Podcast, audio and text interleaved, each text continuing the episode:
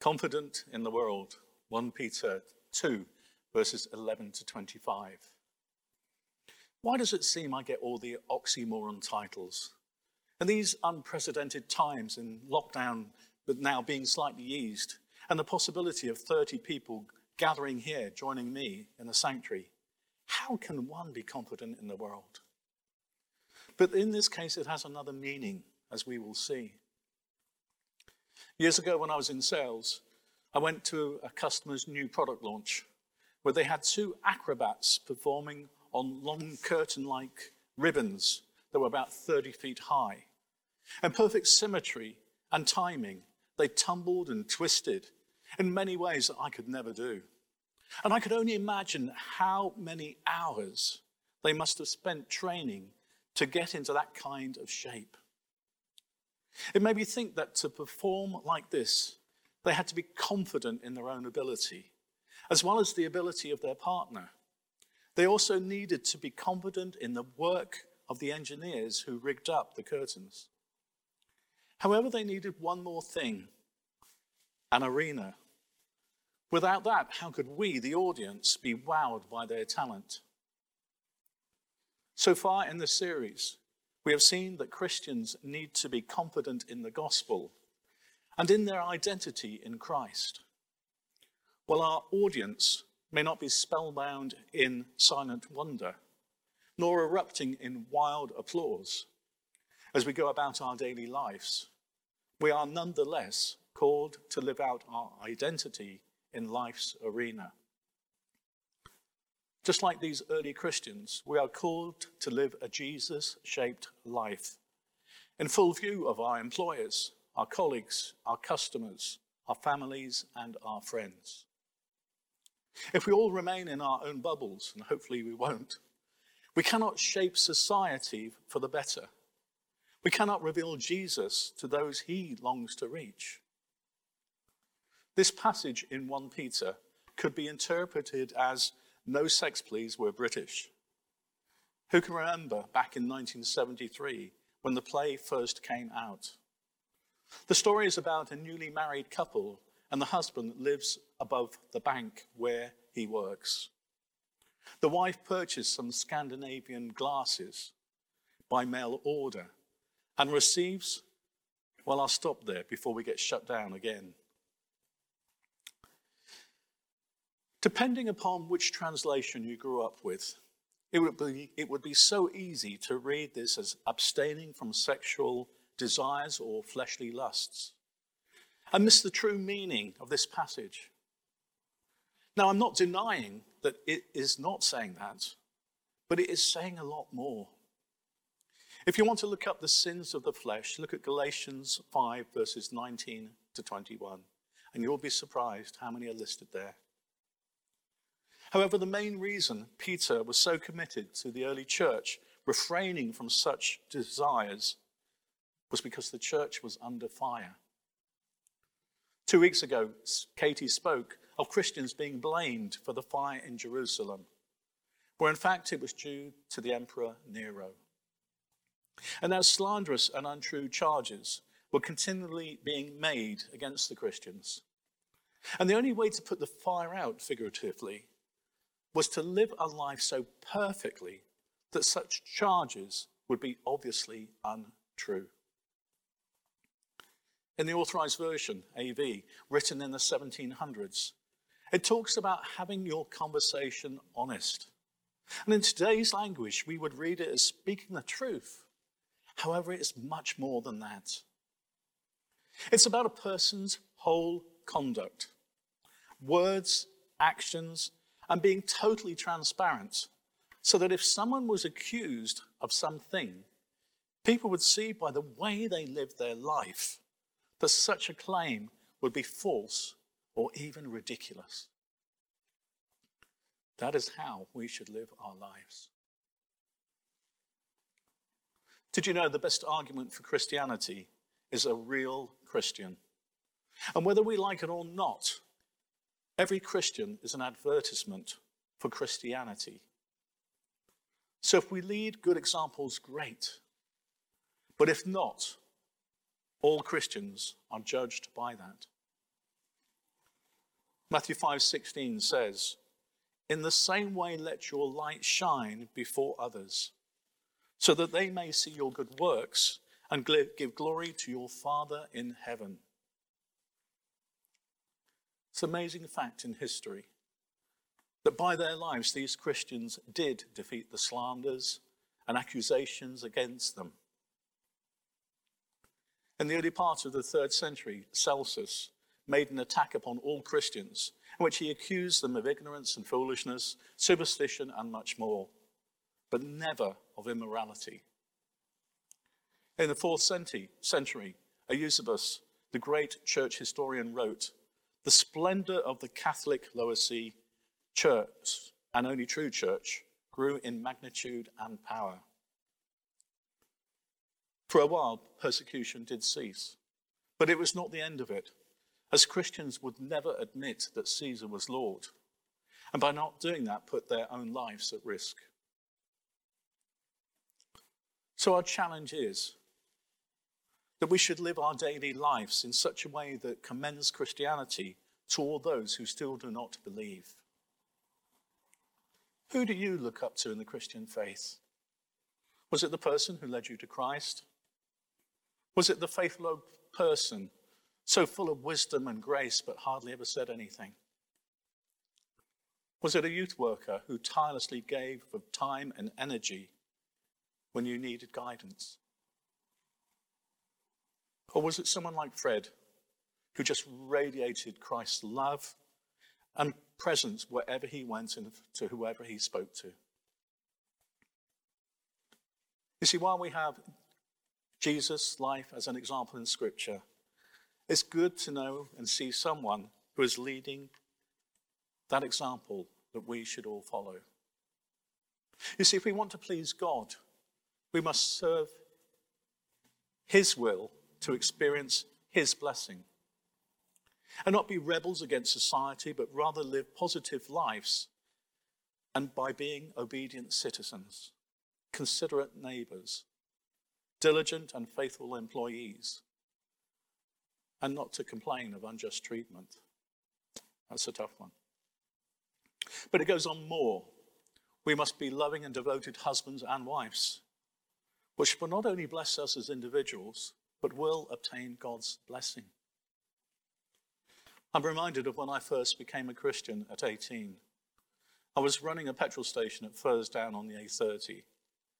I hadn't really noticed it before, but my boss not only swore a lot, but also blasphemed a lot. I lasted a week before I actually said to him, Please, would you stop taking my Lord's name in vain?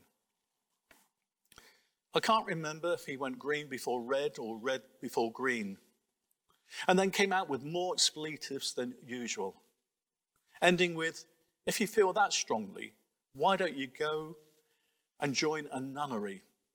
Hmm. For a hot blooded 18 year old, Visions of Audrey Hepburn and Julie Andrews seemed a tempting thought.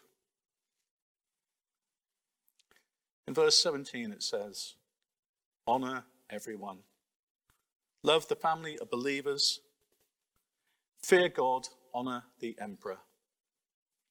To us, that makes perfect sense. However, when Peter wrote this letter, it was something quite new.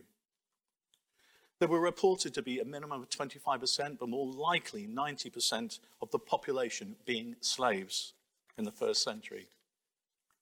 Whatever the accurate figure was, slaves were counted as a significant chunk of the population. The roles they performed and the way they were treated varied enormously too. They worked as housekeepers, farm laborers, construction workers, doctors, teachers, cooks, and estate managers, and many more. Some fared well, and many went to buy their own freedom. For others, their treatment was atrocious cramped and squalid living quarters, meagre rations, barely clothed, sexually exploited, and regularly beaten. You see, being a slave did not just affect how you were treated, your living conditions, or your autonomy. It went even deeper. Being a slave was an identity, or perhaps more accurately, a non identity, often regarded as subhuman. Even Aristotle referred to slaves as human tools. So, to be a living, to be a Christian slave was like a living paradox. In the eyes of God, you were honored and free. In the eyes of the world, you were dishonest or dishonored and trapped. That is why Peter wanted these slaves to see themselves in the light of chapter 2, verse 12. They could live in a way that would help those around them see something of God. Verse 12 says, Conduct yourselves honorably among the Gentiles, so that they, so that though they malign you as evildoers, they may see your honorable deeds and glorify God when he comes to judge. As we've been hearing in the news recently, slavery was abolished in America on December the 6th, 1865, and the UK earlier in 1807. So we might think it unnecessary to talk about it now. However, one thing is for sure, it won't go away. And seeing statues pulled down and now being taken down shows the intensity and passion around it. We might even look down our noses at such a world without realizing that in many parts of today's supposedly free Western society, there are many people in fundamentally the same position. Often hidden from view, working long hours and for minimal pay, unable to take time off or look for another job, having to support families were to lose even a single day's pay, and perhaps their jobs as well, could be disastrous. They are all slave, but in name. We only hear about them when disaster strikes, such as the Morecambe Bay cockle disaster in 2004, where 21 Chinese immigrants drowned. More recently, in 2017, in Bradford, where teenage girls were used as sex slaves. And we all now look at pop up car washers to see if the workers are malnourished, frightened, afraid. Sadly, we see modern day slavery all around us. But like then and for us now, Peter reminds us of the message of the unjust crucified Messiah. He was one man that deserved nothing but praise and gratitude. And yet they rejected him, beat him up, and killed him. So Peter draws us to Isaiah 53, where the royal figure of the servant called to carry out God's worldwide saving plan does so by being unjustly treated being insulted but not responding, who suffers without throwing back curses at his torturers. He himself bore our sins in his body on the cross. Peter reminds us that we are all like sheep, lost sheep. But the wound which he suffered gave us healing. Isaiah 53 5 and 6. Clearly, we see that Jesus, the Messiah, took upon himself the punishment that his people deserved. Only Israel's Messiah and the one true Lord could represent the others. Only he alone could completely and appropriately stand in for them.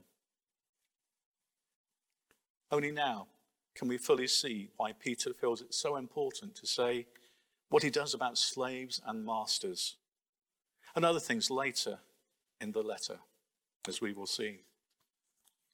He is not saying be passive while suffering violence, but urging them to realize somehow the sufferings of the Messiah are not the only means by which we ourselves are rescued from our sin. They are the means, when offered through the life of his people, by which the world itself may be brought into a new place. Hard as it is to believe, Peter believes that death, Peter believes the death and resurrection of Jesus was and is the point around which everything else in the world revolves. Somehow he is saying we must all see the unjust suffering of God's people as caught up with the suffering of his son. Recently, in one of the video clips shown, we had Christians from all over the world singing a song. Did you, like me, notice the ones where the faces were marked out? So, not to identify the individuals who lived in a persecuted country. While we may feel helpless, somehow in prayer and in campaigning, as we can do, those of us who read 1 Peter in comfortable freedom have a deep responsibility to help our brothers and sisters for whom the persecution of which Peter speaks of is a daily reality. It is because of Jesus' death and resurrection that we can be confident in this world. Take a moment to thank God for your own situation and pray for those who are facing persecution now. In countries where the good news of Jesus Christ is forbidden. Amen.